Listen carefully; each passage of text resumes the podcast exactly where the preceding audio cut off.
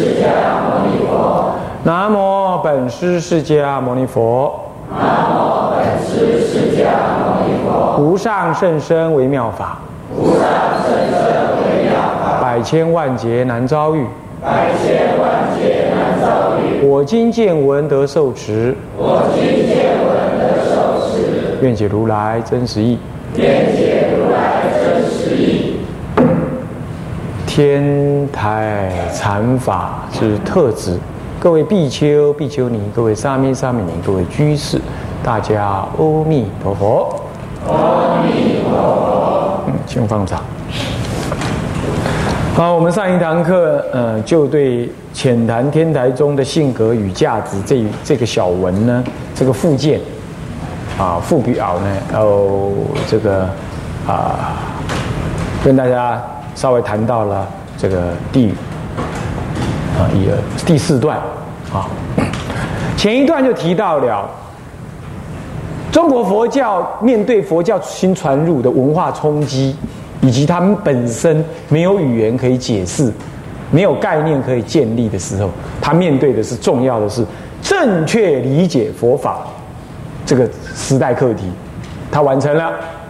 可接下来到南北朝的时候，他开始面对一个更多的翻译进来啊，你已经能正确理解的话，他就开始看得懂了啊，看得懂啊，越看越多，越看越多，他发现哇，南辕北辙，是不是这样子啊？那么呢，各个不同。显密大小称啊，这个又这样说又那样说，哇，非常的多元。这个时候难免会产生冲突跟疑惑。那你说为什么？我已经讲过了，对不对？因为应激不同嘛。那么在这种情况的话，他开始面对的第二个问题是如何将这众多的概念分歧，看起来互相可能有矛盾的。至少看起来表面是这样的，这些经跟论理出一个清晰而统一整合的思想脉络来。为什么要这样？因为佛经口宣说的道理，他不会无缘说，是不是这样子啊？那他既然名为经，就是佛所说啊。那佛所说，你要知道，佛甚至不会无缘无故笑一下，嘿嘿嘿，傻笑，他不会这样。他甚至也不会无缘无故打个喷嚏，他不会这样子，所以他所说就会恰恰好的说，不多说也不少说，众生的根基这样，他就恰恰好说到这样，这叫一切智人嘛，他叫做正片之明恨足善事世间解无上士调御丈夫佛天人师嘛。有十种称号，这代表他内在里头的深刻的什么恰当的弘法说法的内容，他不赘语，他讲经说法甚至不会嗯啊，也甚至连这个语言都不会有，精确，不多不少，恰到好处。所以这样讲下来，佛这样子的因缘，那他他他都都讲了这些话。好吧，即便是说有可能有别人假借是佛经，根本人写的，就算真的有，你也可以很快看出来，因为佛为一切智，他所说的话，你要真体会佛法，你就知道，哎，这个不是佛说，你会你会感受得到，这不是你自己能够乱评论，你要实修实证，你会感受得到。那再来，那因此佛一定是应各种机说啊，糟糕了，这一定应各种机说，那一定有佛的根本意思啊。即便是机不同，他也不会乱说嘛，对不对？是不是这样子啊？他一定有导向一个统一的目标嘛，不然佛陀真正目的是什么？他出世的本怀是什么？一定有这种根本的目标的，所以要找寻出这个目标，在种种的说法当中找到这些经典的统一目标是什么？哎呀，这个难了。你如果找不到这统一的目标，那请问你要修这个法门、修这部经、修那个宗派，你你你凭什么要修那个？深浅强弱又怎么分别呢？你就不能理解了嘛？你就不能够有把握了？这个时候非得要把它建立一个清晰的组织、前后的顺序、完整融合的佛法概念不可，不然你就对有佛法有取舍，就会舍掉了某一些佛法的价值。所以，我们祖师面对这个问题的时候，他一直在面对的这个课题是怎么总摄佛法。这样诸位了解了吗？然后接个第二个，这是第二个问题。那第三个重要问题是，那总摄完毕之后，这么庞大的佛法，是不是我都要修啊？那要怎么修才能够相应于这个理论的总摄？它能够修成了，就证得了这个总持的佛法呢？这就是从理解到总摄，从总摄到总持而修。这第三个问题是怎么总修，而且还能够适合修，还能够连凡夫也能修，符合佛法而适合修，适合理解，适合修。所以说啦，要如何依于上来所说的统一佛法思想，去建构一个既能符合佛法本意的，又能够有次第的总摄一切修行内容，能够把它修住，有次第的修。才不会前后次第乱掉，修乱了，才不会这样。那么，即便这样，还要进一步的适合中国人理解跟实践的修，还得要这样，对不对啊？那中国人不能理解，你现前就得不了利益了，你还能干嘛？有没有道理？所以在南北朝时代，祖师们感受到的是这个问题，这个时代问题，懂吗？那我们现在感受到的时代问题是什么？是怎么样将过去祖师所建立的问的那些大像这样已经完成的结构呢，说成现代人能听的，再次的现代化。每一个时代都要现代化，而这个时代更需要。这第一，第二，怎么让它流传出去广远？第三，怎么让现代人能修？你说，那按照祖师讲就能修了？对不起，现代人更忙碌。更愚痴，更没有善根，啊，这就不是讲你们了，连我也是了。啊，这个时候要怎么样修？你说没办法啦，古人好修的，现在人都不能修了，那所以现代人死了，死路一条。那什么叫佛法无边呢？是不是啊？佛法无边哦，我们这种下根器的人不能设，那怎么办呢？是不是？所以我们得要精简化，我们得要修修剪。的一些东西，把核心提出来，让人能够修核心，听得懂而能修，还是得要修。然后同时在援引以前西以前中国没有看到的藏传、南传佛教的某一些修法，再来考虑看看可不可以融入。这是我们这时代的重要因缘。所以说，老干出新知，适应现代人的需要，同时。网络化，怎么样在网络上能修？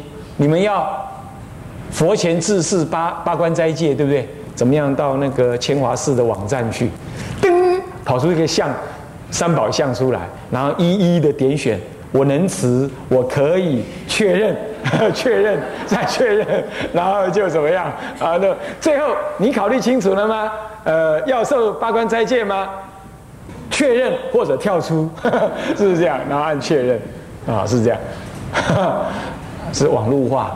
这跟佛前自是意思是一样的。你还是要念完那个文，那就会出现一个失误，在荧幕上出现，荧幕上出现，然后就，然后就怎么样呢？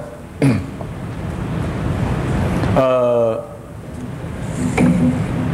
呃，在荧幕上呢，然后就能够，呃，呃，呃，这个这个。跟你讲，呃，这个啊，阿舍离存念，那你也跟着念阿舍离存念。我弟子某某啊，弟子某某啊，一日夜啊为进行优婆塞啊，什么什么好念啊，你跟着念。哎，这样就像有师父现前了嘛，这叫做佛前自胜。哎，这是律上同意的，同时也可以科技上完成的。那么就这样吧。好，那么现在还有一种软体叫做电子柜台。啊，一般我们都要现前到师傅的什么师傅的呃寺院里头去，然后找知客师傅、找照客师傅到课堂去。现在呢，课堂就在网络上面，然后你一按电子课堂，一按进去，那师傅呢开放时间是每天的几点到几点，就什么 MSN，马上就什么看到师傅在那里了。那啊，那你也 MSN，对不对？Message 马上就 match 上。然后哎，师傅怎么样？怎么样啊？怎么的？好，那登记皈依，那好，你进入到登记皈依的来，一按，你自己把资料 key 进去，相片 scanner 进去，好，皈依时间一到，我们就会发一个电子信函给你。呃，下一次皈依时间安排在什么时候？你要能来，能来按 OK，不能来按下一次再安排，联系到下一次。哎，你看看这就这样了。好，那来了来了就那那就不能再遥控皈依了，那就要来了，来眼前。这就是电子时代啊，方便了。千华寺已经做到这样了，已经做到你要回向，就是上千华寺的网站就按一按，你就回向了。师傅每天就帮你回向三次，像唱功一样回向三天。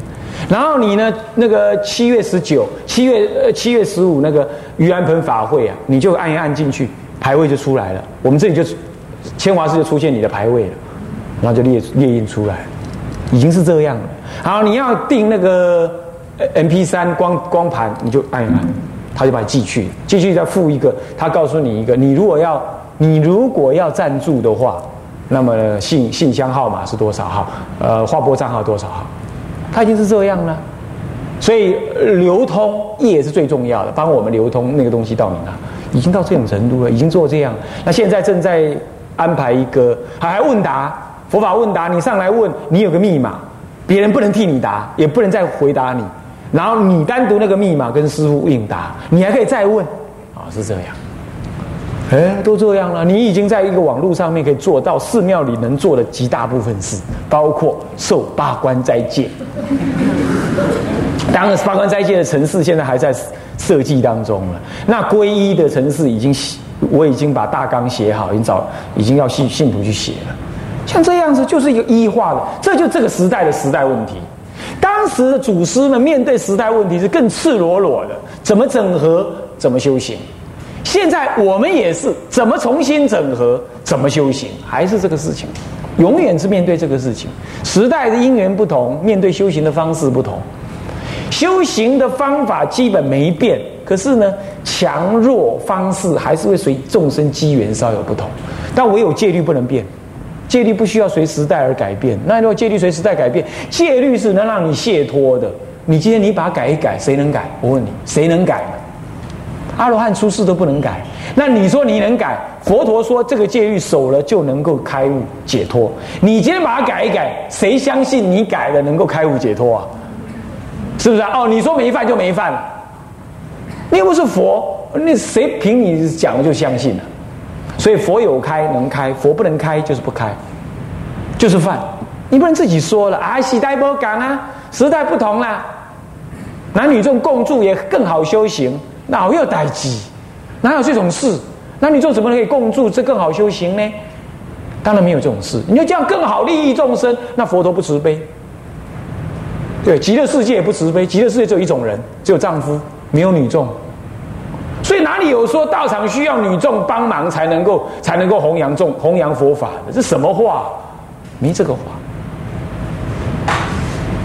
不是这样子。所以说这这这一点就不能够是你自己想。这不能随时代因缘而改变，犯就犯，不犯就不犯，该做就做，这是佛的唯一智慧所致的为众生解脱而要。可是对于佛法的那个所谓的教理内容，跟你怎么操作实践开悟这件事情，当然会依众生的不同呢。你有强弱跟方法的不同，因为佛说八万四千法门嘛，你要去捻出那些法门来给这个时代最需要的众生，比如说念佛。以前参禅，现在念佛，这样了解意思吗？这是我们这个时代需要，那个时代就要面对这两种问题：怎么样统一总摄那一切佛法，同时依于这个统一总摄，开展出新的佛法修行，或者是完整的佛法修行，总摄的佛法修行。这样了解意思了吗？这是时代因缘，所以当时解在智者大师时代，只解决了一个。那两个还没解决，所以你就知道智者大师出天台中心，正是要解决这两个问题啊，这两个问题。好，我们念下一段。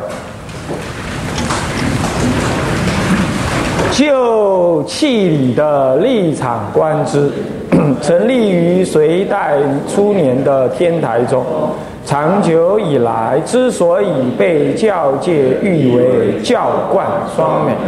正是因为它几乎圆满无缺理，解决了上来所说当时汉传佛教的两大问题：五十八教的法华一佛乘观，统一了当时众说纷纭、莫衷一是的各类叛教思想。从而使佛陀一代十教的方便与权与究竟时显说与秘密意相契合而总摄无疑，在此开显显时法华一佛乘观的佛教最高原理之下，各类各系佛法的分歧与矛盾已不复存在。对于佛法高低的虚妄简则，也失去其意实意，因而表现出佛法的整体性、融合性与圆满性来。次第禅门与圆顿止观等实修思想的提出，分别照顾到渐修与顿悟的各类修持法门。并将之统一汇归在中道实相与圆融三谛的最终目标下，使得汉传佛教的修持产生大小显密顿渐同时并存的包容性格。这也正是中国佛教在历经各代兴衰变革之后。仍能长存而弘传的主要因因。此外，由慧文、慧思以至智者大师等一脉相承的实修道统，也使得天台中的教说与行识都扎实地立足于清正的基础上，实修清正的性格。不但使得天台宗能够引导当时的佛教界，而且一直到今日，即使有所谓的藏传、南传佛教，乃至学术佛教等的传入与冲击，天台宗的思想与实践仍显得万古而长新。这就总说了什么了？总说了。天台中，他怎么样去解决这两大时代的问题？看到了没有？啊，他呢，几乎完美无缺的解决了上来所说汉传佛教两大问题。首先，他用五十八教这种叛教来解决了佛教统一思想的问题。当时就一直老在争论谁高谁低。呃，地论中的人呢说社论中的不就近，社论中的人又说陈时中的人呃呃不就近，陈时中的人又说声闻法的人呢非大乘非就近，那么声闻法的人又说以上所说的这些各宗各派啊，呃各派啊，呃在这个这个各教派啊都都不是佛说，唯有他才是佛说，啊，然后呢因为这样子就因此对戒律的看法就开始又不同。哇，那你看看，大家光吵都吵翻天，因为他不得不吵啊，因为这牵涉到我怎么实践呢？如果我没有说服你，我没有论辩你的不行，我的行，那我怎么修我的呢？是不是这样子啊？所以这样七弄八弄，他就觉得，就像我常常说的，净土中的老是要把别人贬义，说人家修禅法没用。哎，你可以修禅，修禅哦，那个有禅无净土了，十人九蹉跎了，啊，然后就开始笑笑别人，啊，那那密宗，连密宗跟外道结合的啦，这不管用，大家就冒火冒三丈，就开始一起集合起来骂净土宗，这这些人都是等死而已，都不修行，也不了解戒律，也也不了解教理，然后就互相谩骂，这哪里可以这样呢？当时也先出现这种问题，大家都互相观望。不谩骂，不不吵架嘛，也互相观望。所以智者大师一出，统一了这个观念之后，把大小显密、方便就近，还有显说密说，通通整合在一起，以法华一佛乘，都是一佛乘，其他的教派都为了完成这一佛乘而应机说。所以，当你站在原教来看这一佛乘的佛法道理。连声闻法也是一佛乘，也是就高最高道理，他也不能被贬义为小乘。虽然他当分就是小乘，他也不能被贬义为小乘。所以这个时候，天台宗看待一切宗派啊，就非常的温和而尊重。乃至于你密教说大手印也好，说怎么样也好，虽然有人认为他搞不好还是普陀伽罗我的内在，好，只要你说得出来说你不是，那我们就尊重你，你可能也是达到了最高佛乘，他都会尊重，所以他不否定禅宗，也不否定密宗，也不否定显手宗，也不否定华严宗，不过他自己知道最高的教理是这样。你不依法华经没关系，你依别部经，别部经，可是你也要最知道最高的中道实相之理。你名字用的不一样也没关系，但是你正得的要一样。他就这种态度来看待，所以他中庸的看待一切佛法皆是，一切教法皆是佛法。你看看，这就建立了中国佛教一种很重要的圆融融合性。可是它虽融合，可是还是分得清前后哦。不是混乱烂成一团呢，不是这样子，还是有次第的，还是有次第的啊。所以说，分别照顾到渐修与顿悟的各类修持法门，并将之统一汇归在中道实相圆融三谛最终目标之下，使汉传佛教的修持产生了大小显密渐顿等并存的包容性格。这就在实修的第三个问题上，它是都包容。这次的包容可是有道理的包容，啊，不是说自己说说就好，哎，都是佛说了都好了，不是这样讲，当然都是佛说都好，可是为什么都好？他好的次第是怎么样？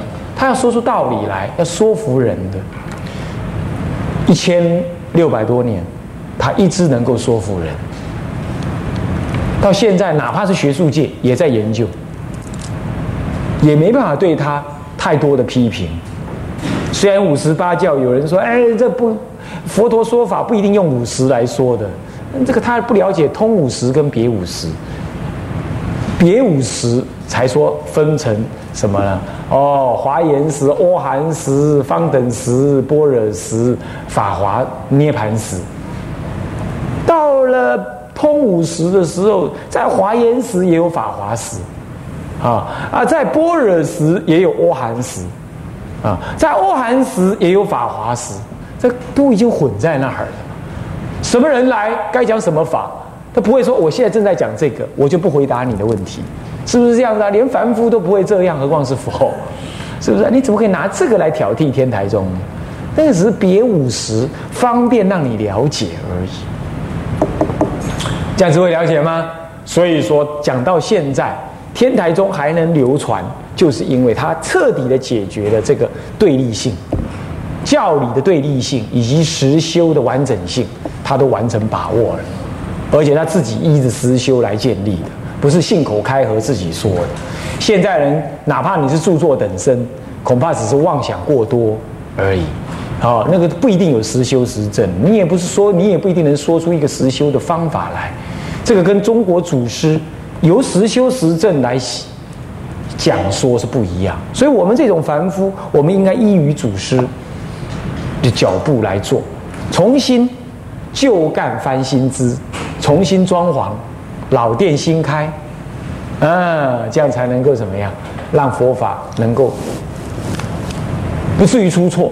不要自己去新开店，现在就是因为开新店太多了，搞了目不暇给，啊，是这样。好，所以是万古而长新啊，做这个结论。最后再下一段。再者，虽然在天台中，也有类似三论、成实、俱舍乃至议论等学派的出现，但大多依循着传来的原点思想而发展，其综合性理解与整体性把握的性格并不明显。然而到了南北朝后期，汉已发展了五百多年，期间所传来的佛典几乎涵盖各个时期佛教兴盛地区所流传的佛法。面对如此众多表述方式不一、方便以真实不一的各类佛法事件，相比某一时某一地的佛法思想体系，是不可能加以背归统摄的。唯有以实修行证为基础，超越文字与概念的妄想。并扬弃当地佛法思想体系的包袱，以更圆满、更超越的眼光与心胸，去融通探测一切所传来的佛法，才能从根本上去总持一切佛法深意，而不遗漏一法，不忘别一法。现代的人现忙于极少修无证的狂夫之见。替妄加分别各类已存在的佛法，为理事发展的只是原始的等等。世：道无难，唯选简择。古今之别，何其巨也！天台宗之所以超越前代各宗的关键，正是在此。好。这里头又照顾到一件事情，那就是为什么别的宗当时在这之前，别的教派不能成就这样的总色？这里这一段讲的就是这样，同时也在平破了不应该少修无证，你也要试着要做这种事，必得要用一种超越的思想。超越的角度跟立场，然后呢，总摄一切经教，并且以实修为本，你才有办法依着你的慈悲跟过去的本愿跟智慧，你去观察，去综合出真正不违佛法的统一思想。这里头有超古夺今之意啊！抄什么古呢？抄什么古呢？在智者大师之前，有圣龙树菩萨。还有圣呃这个世亲菩萨，这些建立空中有中的大菩萨也出现了。那有人要问，那为什么他不能？你要知道，龙树菩萨、圣龙树菩萨也好，圣世亲菩萨也好，他甚至于我们可以说他修道的成就，搞不好还大过智者大师，我们都可以接受，我们都甚至可以承认。可是他没在这个时代的因缘呢，因为当时的印度重点在于分别。他们不注重强调整合，他们呢有中就是有中，空中就是空中，他不会想寻求中和，他不管佛陀是不是都佛说的，反正我就执着我这，我就只取这边就对了。这第一，时代众生的因缘根本不希望综合，他希望分别，他不 care，他不担心综不综合的问题。可中国人会担心呢，中国人会希望能总色才好啊。这已经是时代众生因缘不同，地区不同，文化不同。第二呢是怎么样？是缘起不同。这个圣龙树菩萨面对说一切有部是声闻人，最后只取为什么？最后那个万法的根本因呢是有的，是有的，所以执着一切有。而他们势力非常庞大，再这样执着下去，伪佛法太严重了。还有一类人呢，入了空性之后就执着空性，这佛法中外道，这叫佛法中外道。另一种根本这已经是外道了，执着有，这已经执着外道，执取的外道。他为了要对治这一类人，所以建立空中思想。在大圣空中一建立的时候啊，让人能够从自己的修行也走向利益众生，同时也不执取万法皆有，这样子有中。这这个小乘有，这一建立之后，又有人把空修的过了，着完空去了，所以世亲菩萨再来呢，就建立有中来对峙，所以这是有对峙意，特别的对峙意。可是，在我们中国的智者大师时代，他真正要对峙的是众说纷纭的叛教思想，这又不同。诸位了解，他所面对的时代因缘是这个需求。这样了解意思吗？所以这个时候，他要建立的是什么？是综合性的思想。所以他用更高超的眼光跳开来，站在空有之间。你比如说，智者大师常常引色论，这是有中的思想。